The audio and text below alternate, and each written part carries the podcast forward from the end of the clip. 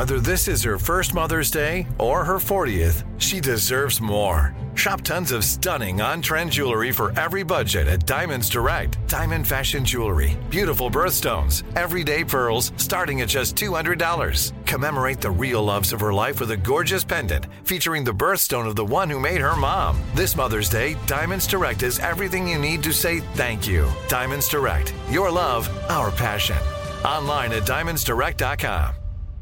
Escape to summer with Victoria's Secret's just arrived collection of swim and other sun ready silhouettes. Pack your bags with new styles from the very sexy collection, like the made to be seen very sexy push up bra, in on trend hues like green and citron and black shine.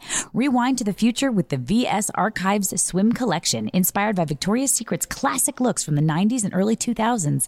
Plus, mix and match with their wide range of bikini tops and bottoms to find your dream suit. Shop now at your closest Victoria's Secret store or online at victoriassecret.com.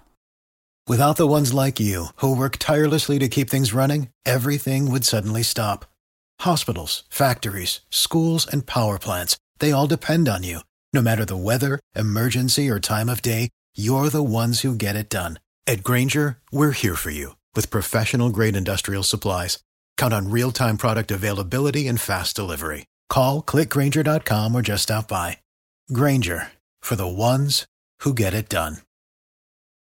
Summon your anticipation for an all new season of Bridgerton, the official podcast. I'm your host, Gabby Collins. This season, we are bringing fans even deeper into the ton. I sit down with Nicola Coughlan, Luke Newton, Shonda Rhimes, and more. Watch season three of the Shondaland series on Netflix May 16th. Then fall in love all over again by listening to Bridgerton, the official podcast on the iHeartRadio app, Apple Podcasts, or wherever you get your podcasts. New episodes drop starting May 2nd.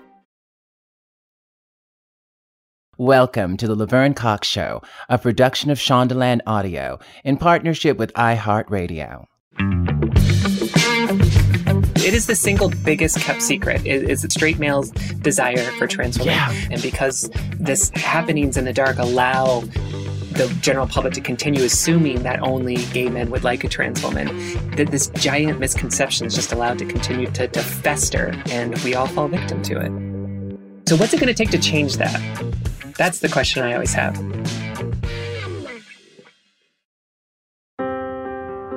Hello, everyone, and welcome to the Laverne Cox Show. Now, I wanted to have a series of conversations about dating and some of its challenges for very personal reasons. Finding love has been a really challenging part of my life for my entire adult life. Part of it is because I'm really picky and I don't feel a genuine connection to a lot of people. But dating is also challenging for many of us for any number of reasons. But I'm keenly aware that the challenges are different for Black women, for women over 40, and for trans women, all categories I currently inhabit. So today, I want to focus on the challenges of dating as a trans woman. This is something I talk to my trans girlfriends about all the time. But today, I wanted to chat with someone who I know will make me think differently about this and hopefully will give you a lot to think about as well. Her name is Jen Richards. Jen is a trans woman and she's so smart and thoughtful and always makes me think about various subjects in ways I hadn't before. Jen Richards is an actress, writer, and producer. You might know her from her Emmy nominated short series, Her Story, which is absolutely brilliant. You must watch it if you haven't. She has received critical acclaim for her acting work in the Netflix revival of Tales from the City. You can also see her in the HBO series Mrs. Fletcher and in the Netflix documentary Disclosure, which I happen to have executive produced. She is currently a regular on the thriller crime drama Clarice on CBS. Please enjoy my conversation with Jen Richards. Hello, Jen Richards, and welcome to the podcast. How are you doing today, girl? Things have been good and they're only getting better, which is a nice feeling. Oh, exciting. That is so exciting. So, I am doing a series where I look at dating, love, and relationships from different lenses. And when I thought about having a conversation about dating as a trans woman, I knew I wanted to talk to you for a lot of different reasons, but I want to start with a moment from Disclosure. For those listeners who don't know, Disclosure is a documentary I executive produced that is available on Netflix that looks at the history of trans representation on screen. And Jen is interviewed in that documentary. And there's a moment in Disclosure when Jen is reacting to a scene from the E uh, reality series, I Am Cait. And a dad is in a support group for parents of trans kids. The dad says in the group, if you have a transgender kid, you are living with a unicorn, an amazing human being to be next to someone so brave, so cool, so close to themselves. Avery was on point from age two, the father says, and Avery is their trans kid. And then Jen says, in reaction to that, I've never seen myself the way that father saw his own child. I've never looked at myself with the kind of love, respect, and awe that father had for his own child. No one looked at me that way. How could I look at me that way? I had to see it. And now that I have, I want that. the vulnerability of that moment is so beautiful and makes me cry every time because for me, that's just like what everybody wants. That's what every human being yeah. wants. That's like the human experience. And I was prepping for this and I saw on Instagram that you're now engaged. I am. So can I glean now that you have had that or you're experiencing like being looked at and seen that way? Is that talk to me, Jen Richards? profoundly so, profoundly so. And it is more wonderful and deeply transformative than I could have possibly anticipated. Mm. And there's an interesting, fun coincidence in that the day that my now fiance first told me that she loved me was a couple hours after we saw the very first screening of Disclosure. Oh my God. That is really, for me, the crux of it. I think that sense of being deeply seen and known and loved as our authentic self is what we all want. And I think that is why I wanted to have this series about love. And one of the reasons I wanted to talk to you specifically, not just because you're brilliant, but because you've dated men and you've dated women in the past. I used to joke that because I was bisexual as a boy and dated gay men and straight women mm-hmm. and have stayed bisexual as a trans woman and have dated lesbians and straight men and have also dated non-binary and trans people along the way that I, have hit the LGBTQ bingo card. I've been every letter and I've had every possible combination of relationship. mm. I want to talk about the differences for you and your own experiences dating men, dating women, dating other trans folks. But I just want to get into how did you meet your fiance? Do you want to share it with us a little bit? Because I think we all want to know how this happened and we want to celebrate this love with you. I, I mean, I'm always excited to share our story, and I'm still very much in the, the throes of it. We met through a, a dating app. It's a slightly unusual one called Lex, which came out, it was originally an Instagram account. And what it was is that people posted old school personals. Mm. So just like in the newspapers, you'd have a little headline and maybe 10 sentences of text, like who you are and what you're in search of. There was no pictures. There was no links to social media or anything. It was just very, very simple.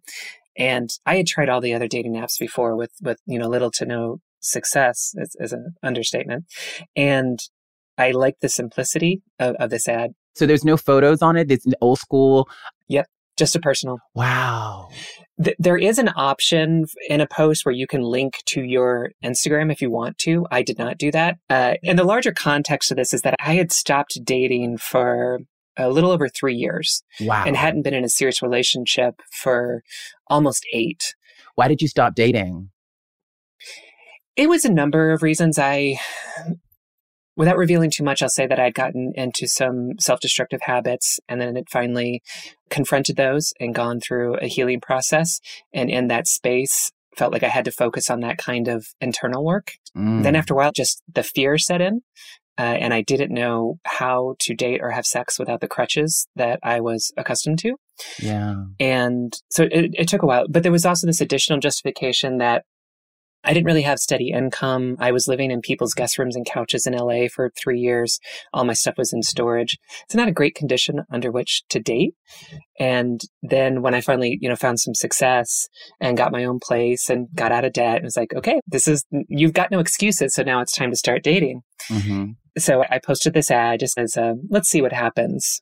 And and got some nice responses, including one from this woman who lived in, in Phoenix, which I ignored because one of the rules for myself is I'm not dating people that live out of state. So I ignored her message. But she kept on in a gentle way, kept following up.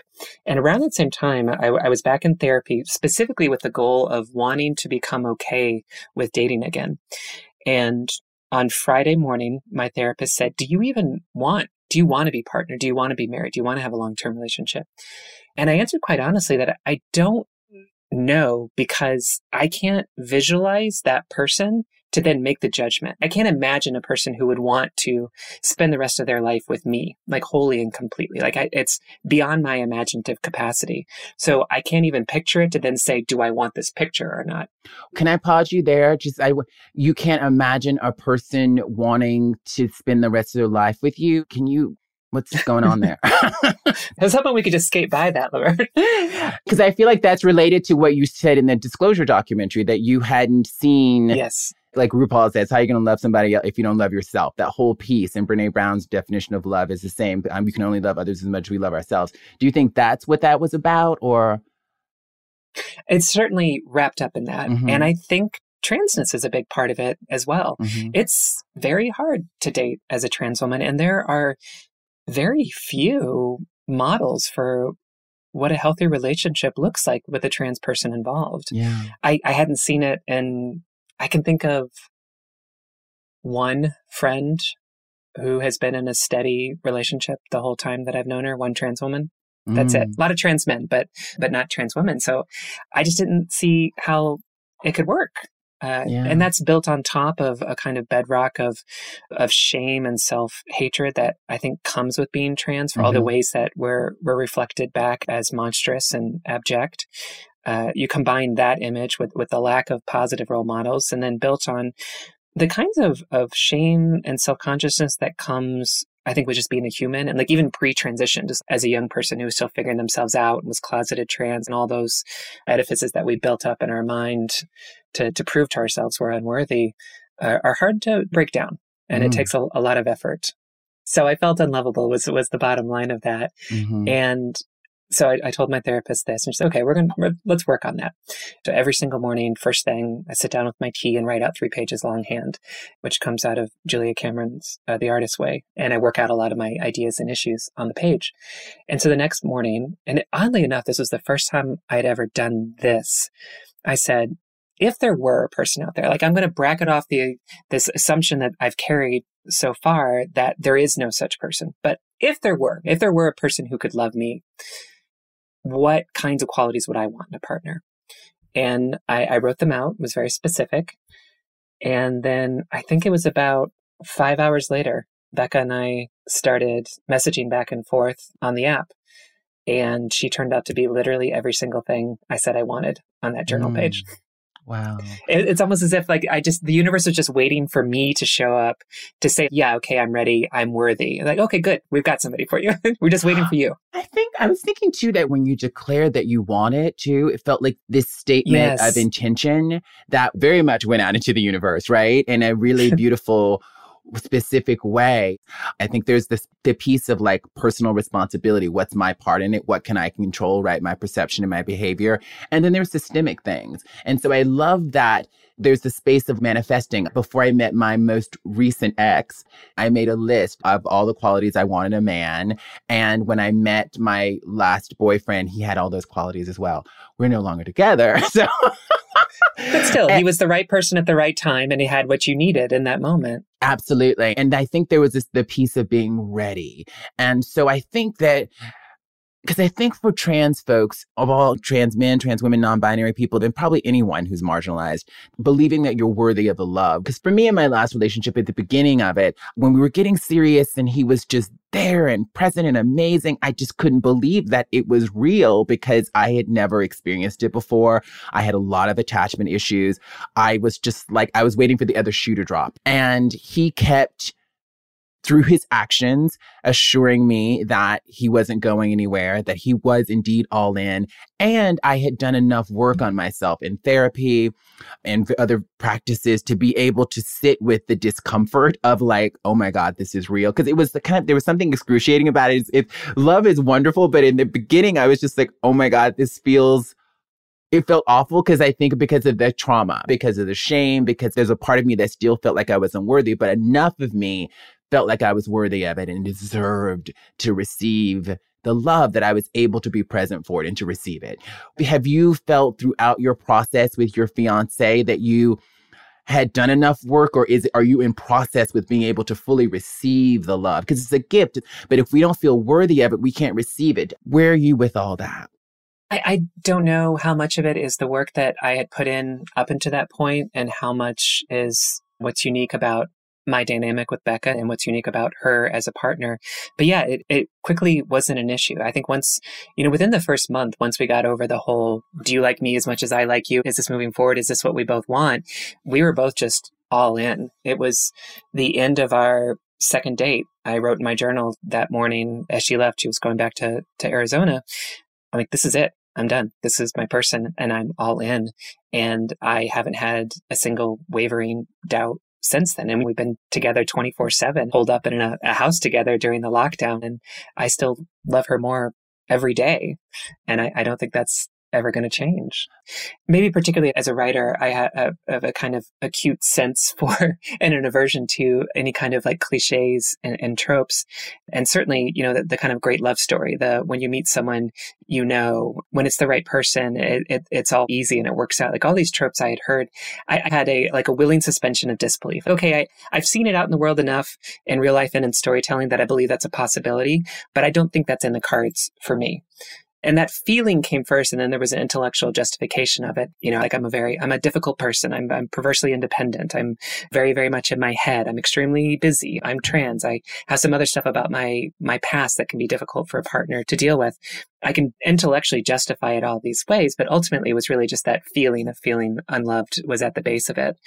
And so, as much as I agree with this whole notion that you do have to love yourself before you can be loved, at the same time, having someone see you truly and love you makes it much easier for you to love yourself. I, I don't think it's like an either or. I think it's a, a kind of spiral of the two working together.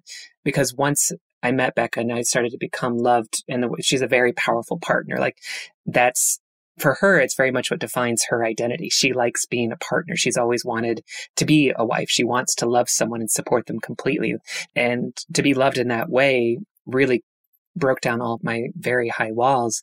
And then all of a sudden, those cliches became just very true and very obvious in a way that's, I sometimes feel staggeringly basic in in, the, in one sense like oh true love uh, and in the sense it really there's a reason it, it is one of the most profound aspects of life and the the subject and object of most of our fairy tales and most profound longings it, it's mm. a powerful thing to be loved Absolutely. And I think it heals. I think love is everything.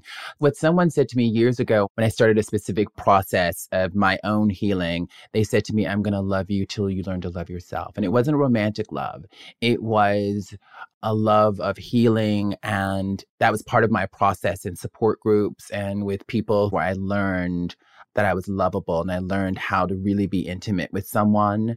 And I think that work we have to do, I think everyone has to do it, but I think for trans people, because we live in a world that is really, really cruel to us and just constantly has to invalidate us and our feelings and who we are, that the, a lot of us have a lot of trauma that we have to do really specific work so that we can get to the space of worthiness a specific example from the, the first night we, we spent together and I have to do all of my normal nighttime routine stuff that I'm I would typically be afraid for anyone else to see. And I had learned this kind of like shame over the work of maintaining femininity. Mm. So, you know, that like at night having to pull my hair back, take off all my makeup, put on my moisturizer, I wear a nasal strip to breathe at night and all, all these kinds of things that I need in order to be at my best. I was also embarrassed by, and I, would never wanted a partner to see that. Mm-hmm. And the most I hoped for is maybe I'll meet someone who it doesn't bother them too much. Mm-hmm. So the very first night with, with Becca, I had to start doing this stuff and it was out of necessity. It was because I had to shoot the next morning. So I, I couldn't skip that step. And I, I was kind of sheepish and, and, I began my process. And then she sat there and, and stared at me. And then she confessed because uh, she's very, she's a, a masculine gold star lesbian, like has just always loved feminine women since she was a child. Mm-hmm. She lo- like one of her great joys in life is to watch a woman do that process to put on her makeup or take off her makeup and do her skin and she was turned on she was enraptured and enriched by watching me do that process. So at, at, best, I had hoped for maybe someone could tolerate this aspect of my life. And instead I found someone who loves it and who wants that. And that's the kind of possibility. It's like, wow, there's so much more. We can go so much beyond acceptance. And as someone who sees you specifically and loves that about you. And, and then that dynamic just kept repeating on, on different scales for the first few months of our dating. That's absolutely incredible. So you've also dated men, and I really wanted to. And I, I've only dated men, cisgender men. I have no, I'm not any kind of sexually fluid. I'm just strictly. I have to. Okay, Laverne. Yes. I am sorry to interrupt, but I have to. Please, Becca made me promise that I would again uh-huh. ask you to please consider becoming a lesbian. Lesbians really want you to, to be lesbian you have a lot of lesbian fans. I'm There's aware. a lot of like kind of masculine leaning lesbians who love your femininity and glamour and they just really want you. Aww. And and they would tell you that a, a good lesbian can do everything a man can do and more. That's incredible. I even with this men, I'm super picky. That's like, uh, that mean I need to like, I need to receive that in this moment. Um, that's beautiful. Well, tell Becca, thank you. And I think if I were lesbian, I, cause men have been very frustrating for me. If I were lesbian or had any kind of tendency in that direction, I think I would go there. Yeah. But it's just not my tea. Oh, if there's any proof that we don't choose our sexuality, it's that all straight women would go lesbian if they had the choice. yeah. This is a good time to take a little break. We'll be right back, though. Summon your anticipation for an all new season of our favorite Netflix series, Bridgerton, and with it, a new season of Bridgerton, the official podcast. I'm your host, Gabby Collins, and this season, we are bringing fans even deeper into the ton. Colin Bridgerton has returned from his travels abroad. Is betrothal written in the stars for the eligible bachelor? And meanwhile, the ton is reverberating with speculation of who holds Lady Whistledown's pen. We're discussing it all. And I sit down with Nicola Coughlan, Luke Newton, Shonda Rhimes, and more to offer an exclusive peek behind the scenes of each episode of the new season. Watch season three of the Shondaland series on Netflix May 16th. Then fall in love all over again by listening to Bridgerton, the official podcast on the iHeartRadio app, Apple Podcasts, or wherever you get your podcasts. New episodes drop starting May 2nd.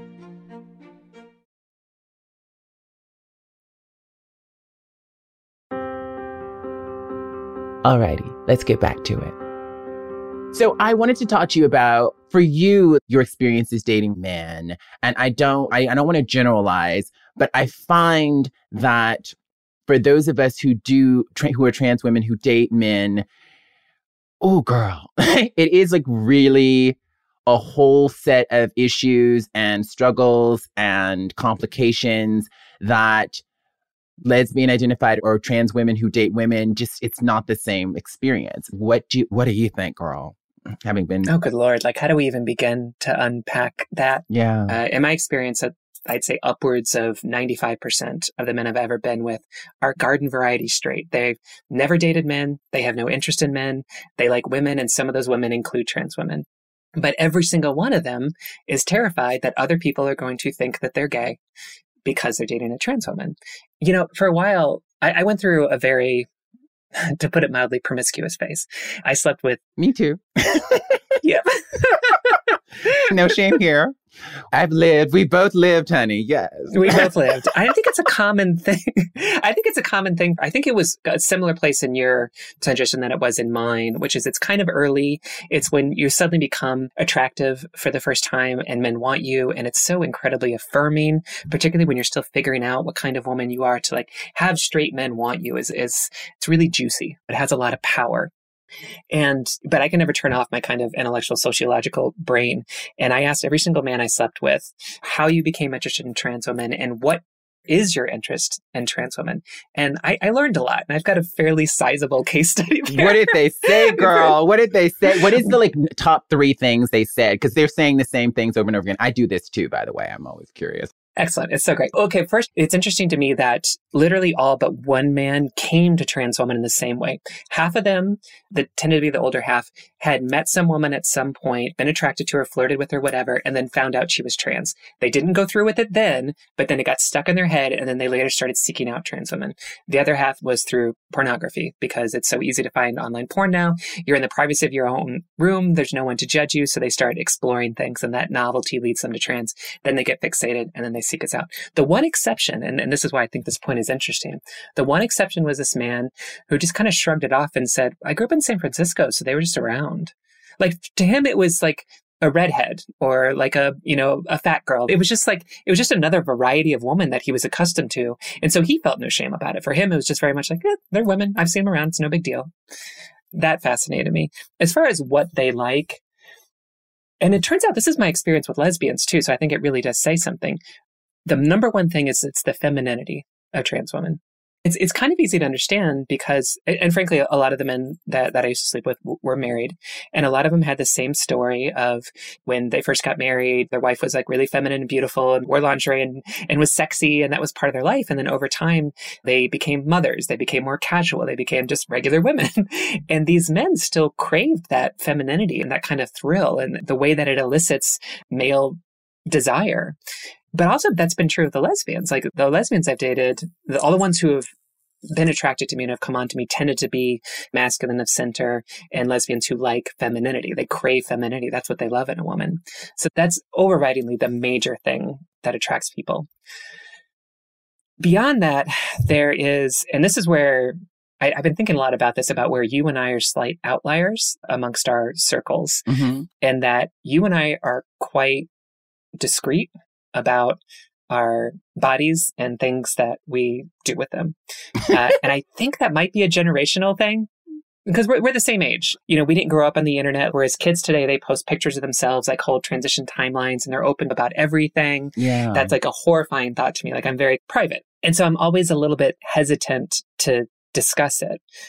But I will say that um, I hate talking about this stuff. I really do. I think I know where you're going with this. That a lot of the reasons straight identified men seek us out are for very specific sexual reasons, for very specific body parts that some trans people have and some trans people don't, and for very specific sexual acts. So exactly. it's like, how do we have this conversation about dating, sex, why straight men are into trans women without, I think for me, the issue is not contributing to the further objectification of trans bodies. And I think for me, a sex act is not gendered and a sex act doesn't like sort of denote someone's sexual orientation.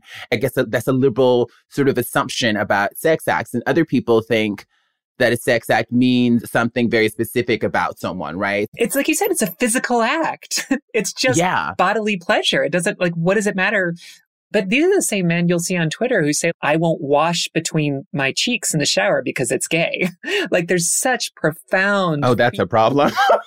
you see that? Right? That's a thing. Absolutely. Oh my. And there's this whole thing on Twitter that's kind of recurring meme of, is it gay? Hey guys, is it gay to X, Y, and Z? Is it gay to eat a banana? Is it gay to, because men are so, straight men are so terrified of being seen as gay and, and less masculine, which it points to a whole bigger issue around misogyny and patriarchy. If a mm-hmm. straight cis man has his straight cis wife put something in his butt, he's somehow gay. The insanity of that on the face of it, that like a physical act between a man and a woman can somehow change a person's identity.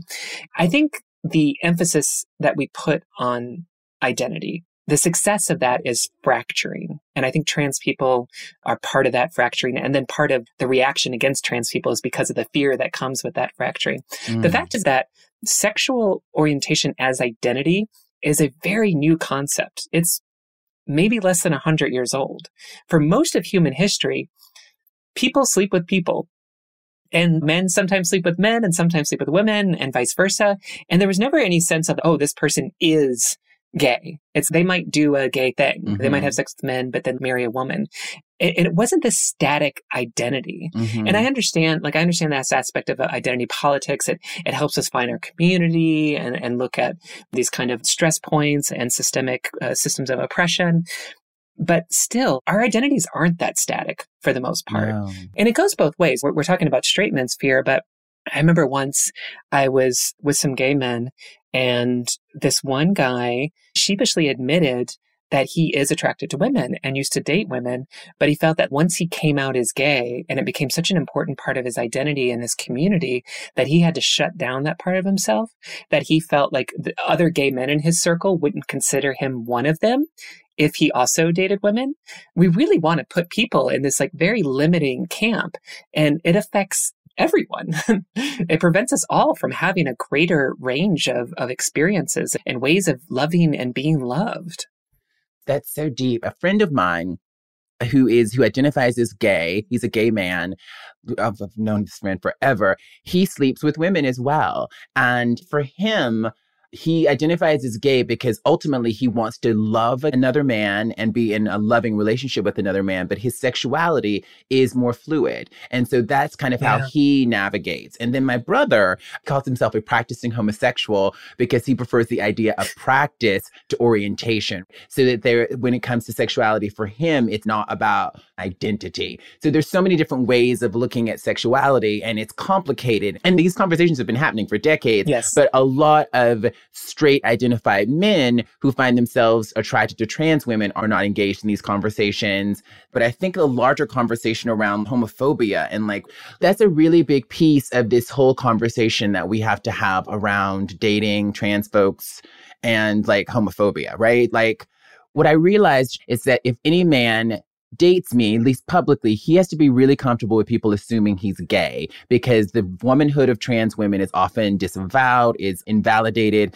And so, because so many people don't think that trans women are women, they assume that the men who date us must be gay, right? For years, I dated a guy who never would have ever claimed me. I thought I was in love with him. And I'm glad I was able to get myself out of that. But there's so many women that I've talked to over the years who've been in situations like that with men that they were in love with who would never claim them publicly. And certainly what I've learned is I have to make different choices, right? Like, what's my part in this? I have to choose different kinds of men, and certain things need to be unacceptable. That's exactly right. I, I think it's a single biggest issue with trans women. I, I I think it's exactly the thing that that is the biggest problem with, as I've talked about in disclosure, with casting cis men as trans women. I think it's a thing that underlies the violence uh, against trans women. I mean, to me, I always think about the case of Mercedes Williamson, who for for those who don't know, the short version is, and I'll spare some of the worst details, but this young trans woman was found bludgeoned to death. This young man was quickly caught and he told the police that he had met Mercedes online, didn't know she was trans until they were together, and he put his hand up her skirt. He blacked out, and the next thing he knows, he's standing over her dead body. And that particular narrative, which would be called the trans panic defense, is admissible in many courts, and men have been able to get away with murder just by simply claiming I didn't know she was trans and that like caused such a crisis in me. I acted out of violence and with no one, the- you know, the victim can't speak up and say that wasn't the case. And what's unique about Mercedes' case is that pretty soon thereafter, the, the man who killed her actually tearfully confessed no, that's not, that's not the story. In fact, we had been dating for six months. I was very much in love with her, but uh, he was part of a, a, a gang, frankly. And the gang was very homophobic. And when one of his friends found out that he was dating a trans woman, there was exactly what you said this assumption that means he's gay and we're going to have to hurt him. And rather than face that, he destroyed the thing that created that dissonance in him. He, he destroyed Mercedes, this woman he loved, and now profoundly regrets it. And so this is another one of those cases where the guy was straight, but the fear that he was going to be seen as gay and other men's judgment that he was gay for being with a trans woman led him to this incredible violence. And I think we face a kind of mini version of that crisis every time we date a man. That's been my experience. Yeah. But I think what's underneath all this is that men need to get over their homophobia. Oh my God, yes. Because really, it's like transphobia and homophobia then become so inextricably linked to me. And people are like so terrified that somebody might think that they're gay and like they have shame around that. If you think about that, it's absolutely ridiculous. It really yes. is. but it just, it, it, points to a wider social context where, I mean, we're having a crisis of masculinity. Mm-hmm. I, I, would say globally, really, but particularly in, in this country. Yeah. I, I mean, Trump is very much an embodiment of this kind of misogynistic patriarchal reaction against the breaking down of, of gender norms. And there is a kind of truth in which that so much of our society is built upon this foundational binary of male and female and knowing who you are and where you belong. It's hard for anyone to figure out who you are and where you belong. And so if society tells you at the very least, no matter what else, like you're male and therefore you can do X, Y, and Z and you should behave A, B, and C. That there's a certain kind of I think for people like you and I, that maybe like is really scary, uh, and we want to escape those confines. But I think for average person, that's really comforting to know. Okay, this is how I behave. These are the things I'm allowed to do, and the people I date are going to be like this. And those two don't threaten each other. They support each other. Feminine women and masculine men. Like I'm going to be the breadwinner and you're going to be the emotional and uh, support and the homemaker. Like we all, we know where we stand and that's really comforting. And whereas the irony is, I think trans people like you and I actually don't threaten that uh, in most ways. But I think trans people in general, the idea that you could be born into one side of this and, and then move to the other or not fit in or disrupt these kind of power norms is threatening to the entire worldview. And for me, it's the only way to understand why there's such intense vitriol and such an emotional intensity around trans people. I think th- those ideas certainly exist, but the lived experiences of people's lives throughout history actually always challenged those ideas that like men are supposed to do this, women are supposed to do this. And I think that is the sort of sad reality. I mean, what keep has come up a lot on this podcast is like that crisis of masculinity and that this patriarchal sort of embrace of traditional masculinity is actually not really doing men any favors. And I think there's a betrayal that happens, right? Especially for white men. I think straight white men is that you're supposed to be this and this and this. Then all of a sudden you don't have a job to take care of your family and you can't provide and all the things that you were told that you're supposed to be because you're a man, you're not able to fulfill. And instead of like, questioning all those things that they were taught about who they were supposed to be. It's who's to blame for this? Like, who do I lash out at? And I think that explains a lot of the phenomenon of 45, right? I'm going to lash out at trans people. I'm going to lash out at immigrants. I'm going to lash out at, you know, automation and shipping jobs overseas and like all of these things instead of questioning some people are questioning those systems, but I think sure. the system of ma- masculinity and patriarchy is one of those things that I would encourage more straight identified cisgender men to be in question of to get to a place of freedom, to get to a more of a, a place of like letting go those expectations so you can live more authentically. That's something I've been saying for years around gender, but I think that I really believe that when we can let go of the expectations that sort of exist around that stuff, we can just be. I, I always think about Frantz Fanon's Wretched of the Earth and his kind of discussion of the way that uh, an oppressor becomes oppressed themselves through their act of oppressing. Mm-hmm. You get trapped in your own oppression. They create this kind of framework for what it means to, to have power and be deserving of that power and keeping that power. And then they end up becoming trapped by it in ways that make them really miserable. I mean, straight white men also die younger and have heart attacks and are depressed. And like the suicide rate for white men is like skyrocketing in this country because they've trapped themselves in this box. And i'm glad you brought up race too because there's no way to separate any of this from white supremacy. And i do think trump's an example of a, a man's man a man who speaks his mind who uh, says whatever he wants who grabs women by the pussy, who wants like a beautiful model for a wife. Like that is this kind of traditional view of masculinity, but we do see it as this kind of universal thing until it's critiqued. And then you realize it's a very specific modern white supremacist, heteronormative, cisnormative, patriarchal, capitalistic view of men and and family and it's it's falling apart at the seams but i think for all those people who have found comfort and security and power in it, it, it they're not going to let it go without a fight clearly the fight is on. And I think the one thing I'll say about 45, I don't like to say their name, but 45 is that all the people that grabbed them by the P word and all of the things, all the really racist things he said during his um, first campaign, people voted for him knowing all of this. And so I don't think people voted for him despite those things. I actually think they voted for him because of those things. Yeah.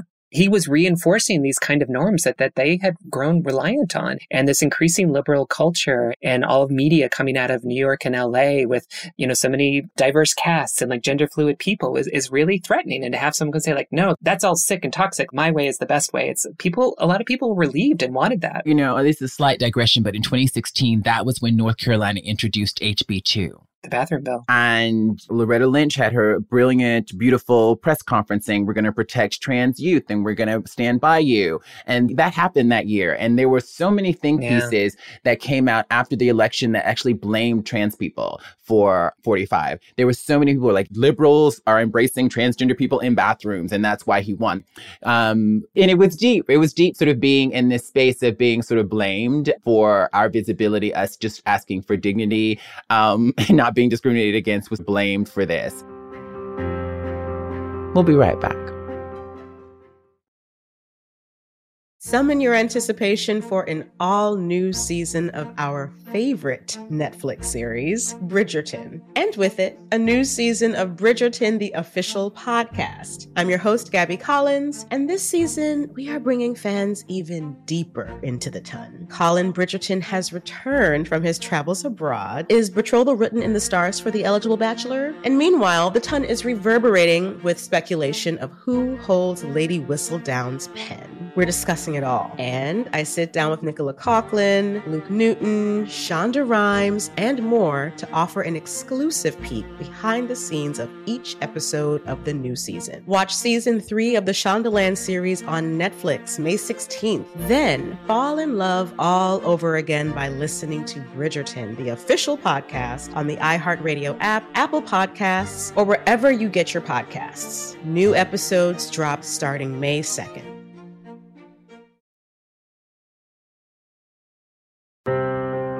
Okay, we're back.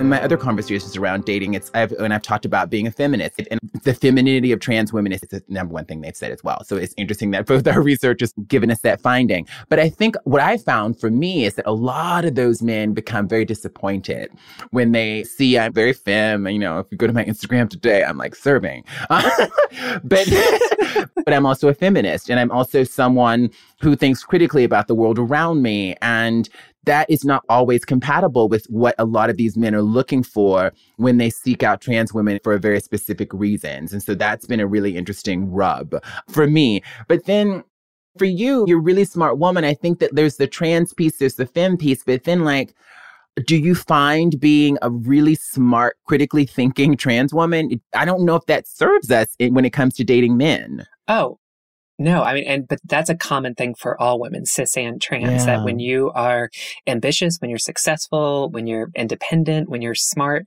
I'm both amazed and embarrassed by how quickly I learned early in my transition when I started dating men to downplay my intelligence and my successes in order to appease a guy's ego. I'll never forget one time in LA, I got picked up by uh, this really cute Lyft driver. I was very attracted to. It was tall, it was gorgeous, and he was kind of bragging on himself about oh, I host an open mic comedy show every once in a while. Oh, there's this one agency that like, you know, she came to my show once. Like, and he asked me about myself. I'm like, yeah, you know, I, I got nominated for an Emmy this year and like X, Y, and Z. And I just watched him deflate. Mm. Th- this man that I was very attracted to. And at that point, if he had asked me out, I had no problem with where he was at in his career.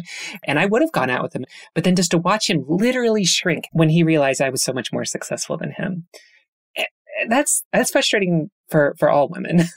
it, that's so deep, and girl, you know I've experienced that too. But at the same time, we've worked so hard, and I've worked so hard, and I'm so proud of what I've accomplished. And yeah, I won't dim my light for anyone, for any man. Absolutely not.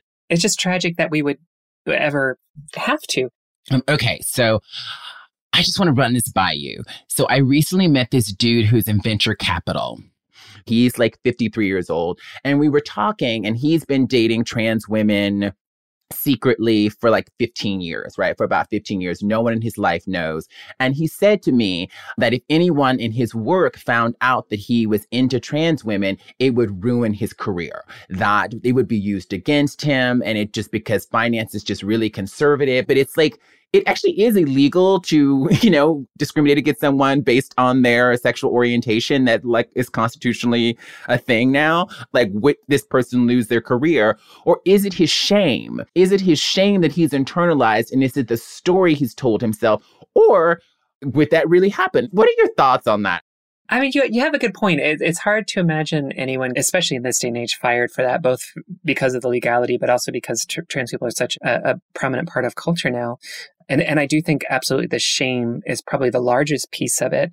But I do think it goes back to the way that men police each other's gender and performance of masculinity. So while again, and I don't know the workings of a hedge fund, but well, assuming that maybe they couldn't legally be outright fired because they dated a trans woman, I can see a man fearing that suddenly he wouldn't be invited to the basketball game afterwards, like where a lot of the deals happen, and suddenly wouldn't get the best offers. And suddenly, you know, the very thing that actually happens to trans women when they come out on a job, which is they don't get fired, but all of a sudden there are issues with their performance, and within a few months they're gone. Mm. I can see that kind of thing maybe happening to Amanda. But also, frankly, like, I don't give a shit. Like, ultimately, like, that's their problem. And yeah. to choose to not allow yourself a full and transparent life and to pursue the things that you actually love because of fear of the, the toxic judgment of, of others.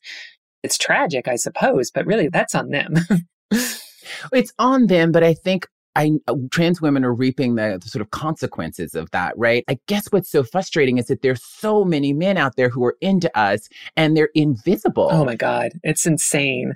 it is the single biggest kept secret. Is it's straight males' desire for trans women. Yeah. There was um, a study out a while ago where where some data company, it might have even been Google's Dirty Thoughts project, um, but they research porn habits. And then Pornhub also does this. There was a book called A Billion Wicked Thoughts. So you're thinking yes. of that? Maybe maybe there's something else. Then did a study on people's search engines. Yes. And then Pornhub also releases data about their audience and who watches what. And trans pornography is typically like in the top five most viewed categories. So it's incredibly popular, like hugely popular. And and this is one from Pornhub that always fascinated me what they found, and this is according to people who are looking at porn in private in their own home, the men that watch trans porn watch women in general and don't watch gay porn. And the men who watch gay porn don't watch trans women porn. Like, e- like even when they're free, like of, of any judgment, it's consistent. Like all of the data shows this. The men who like trans women tend to be straight. Yes, thank you for remembering that. I haven't thought about that book in forever. And this wasn't like asking people, this was looking at people's search histories, what people are doing in the dark. And that's very, yeah, yeah that's still in the truth. So all of the anecdotal evidence of trans women, all of the anecdotal, those of us who have gone through promiscuous phases, like you and I know, literally hundreds of trans women have dated men. Like we all have hundreds of experiences with men. All of the data shows this. And yet, because men will not be open about it, and because this happenings in the dark allow the general public to continue assuming that only gay men would like a trans woman, that this giant secret, this this giant misconception is just allowed to continue to, to fester, and where we all fall victim to it. So, what's it going to take to change that? That's the question I always have that is I, what is it going to take? And a lot of the girls i to are like we need a famous macho celebrity to come out and to tell people that he likes trans women. I don't know if that's i don't know if that's it. I think it's a cultural thing. I think again it has to be a it's a conversation a bigger conversation around masculinity homophobia and destigmatizing and creating new spaces for men to exist in that are beyond what we've seen before. I just remember this I, I, don't even know how to like process this fully, but it brings me so much joy. When I was um, in New York City filming Mrs. Fletcher, an HBO show, there were two young men part of the cast, and the two of them and plus another woman from the set. The, the four of us became a little family for the four months we were shooting in New York. And uh, a friend of mine, a young trans woman, uh, Eve Lindley, who's also a, an actress, really lovely young woman, would, would often hang out with us. And both of the young men, who were both young straight white guys, confessed to me that they were really attracted to Eve. And I was so fascinated by that. And at one point I just I just had to know, does it does it bother you at all that she's trans? Like would you be embarrassed? Like how do you feel about that. And both of them, without pause, without self conscious, no, like there were trans women in my high school. Like for, it was mm. that normalcy thing. Like they had absolutely no issue with their attraction to Eve. It caused absolutely no distress in them. It didn't make them rethink their masculinity or their sexuality in any way, shape, or form. And they just saw this really pretty girl who was trans and it just didn't matter. It was a non issue. That is the future. I do think it's starting to happen with young people. I'm dating younger men, so you gotta go. You gotta go where it's warm. Anyway, Jen, this has been so amazing. I know we could talk all day about this and many other issues, and we will talk more in the future. But it's time to wrap up. And I like to end the podcast with a question that's from my therapy, from the community resiliency model. And it's the idea of both and that if there's something challenging that's going on in my life, what else is true? What what can I lean into energetically that can reset my nervous system, that can become a resource and could be in a space of both and, right? That's the resilient space. So I want to ask you today, Jen, what else is true for you today? I know I've already talked about it, but I have to return to it because specifically the way that you framed that and the way that the, the, what else is true helps us cope or be resilient through the, the difficulties. It's loving and, and being loved by a person, by Becca specifically. It's, it just, everything else is easier because of that. I care less what other people think. My parameters for what success looks like, for what even being attractive means, all of that has shifted because of the undeniable strength and consistency of her love and the way that it follows from the deep and true way that she sees me. It's, uh, yeah. Oh my gosh. Um, wow. Yeah. Um, I'm, I'm crying. I, w- I wish it for you. I wish it for everyone. Mm, I really do. That is absolutely beautiful. Wow. Maybe one of the most beautiful things I've heard in my life. Can I also just say that until I was loved by Becca, what really carried me through life was the sisterhood I feel with other trans women, um, mm. it, you among them. The ways in which, starting about, I don't know when it was, eight or 10 years ago, all of us came around and just became an active part of each other's lives and made a, a, conscious decision to support each other no matter what, to applaud each other, to lift each other up is one of the greatest gifts in my life. And I think is uh, historically relevant and the reason that trans people are so visible today. Thank you, Jen Richards. Girl. Thank you, Laverne Cox. oh my God. Before we go, people can watch you in Mrs. Fletcher and in the Revival of Tales from the City. Where can people find you online? And, and, and... I am Smartass Jen on every social media platform, so I'm very easy to find. I'm most active on Twitter, probably more than anything else, despite the fact that depresses me consistently. I'm still on Twitter a lot. Uh, but yes, I'm Smartass Jen. Thank you so much, Jen Richards. You are a treasure. Thank you. I'm so glad you're feeling that love right now. That just makes me so happy. Work. Thank you. Yes. I love Jen Richards so much. She's so smart. She always gives me so much to think about. And this thing of being loved and being seen and how healing that is. I am happy to report I'm now experiencing this. Um, I'm in love now. And the beautiful thing about it is that it feels deeply healing. I feel like I, all the work that I've done over my lifetime, all the therapy I've had, all the healing work I've done has allowed me to be present for this love, has allowed me to be in a space of worthiness to be able to receive this love. And I think really for every trans person out there, particularly for trans women, we have to do the work to, to heal ourselves, to address our traumas, to feel that we are worthy of the most divine love that exists out there. We have to do that work. And I, I know from my experience, and Jen relayed the same thing, that the universe begins to conspire when we have done what we need to do to put the, you know, the energy in place to be able to receive. And I know for sure in this moment, no matter what happens with this relationship, that it is divine, that my higher power has brought this man to me to experience this for however long it's meant to be. And we are all worthy of connection, belonging. We are all worthy of love. Thank you for listening to The Laverne Cox Show. If you like what you hear, please rate, review, subscribe, and share with everyone you know. Join me next week for my conversation with relationship expert and psychologist, Dr. Wendy Walsh. She'll explain all my attachment issues and perhaps some of yours too. You must tune in. You can find me on Instagram and Twitter at Laverne Cox and on Facebook at Laverne Cox for Real. Until next time, stay in the love. The Laverne Cox Show is a production of Shondaland Audio in partnership with iHeartRadio. For more podcasts from Shondaland Audio, visit the iHeartRadio app, Apple Podcast, or wherever you listen to your favorite shows.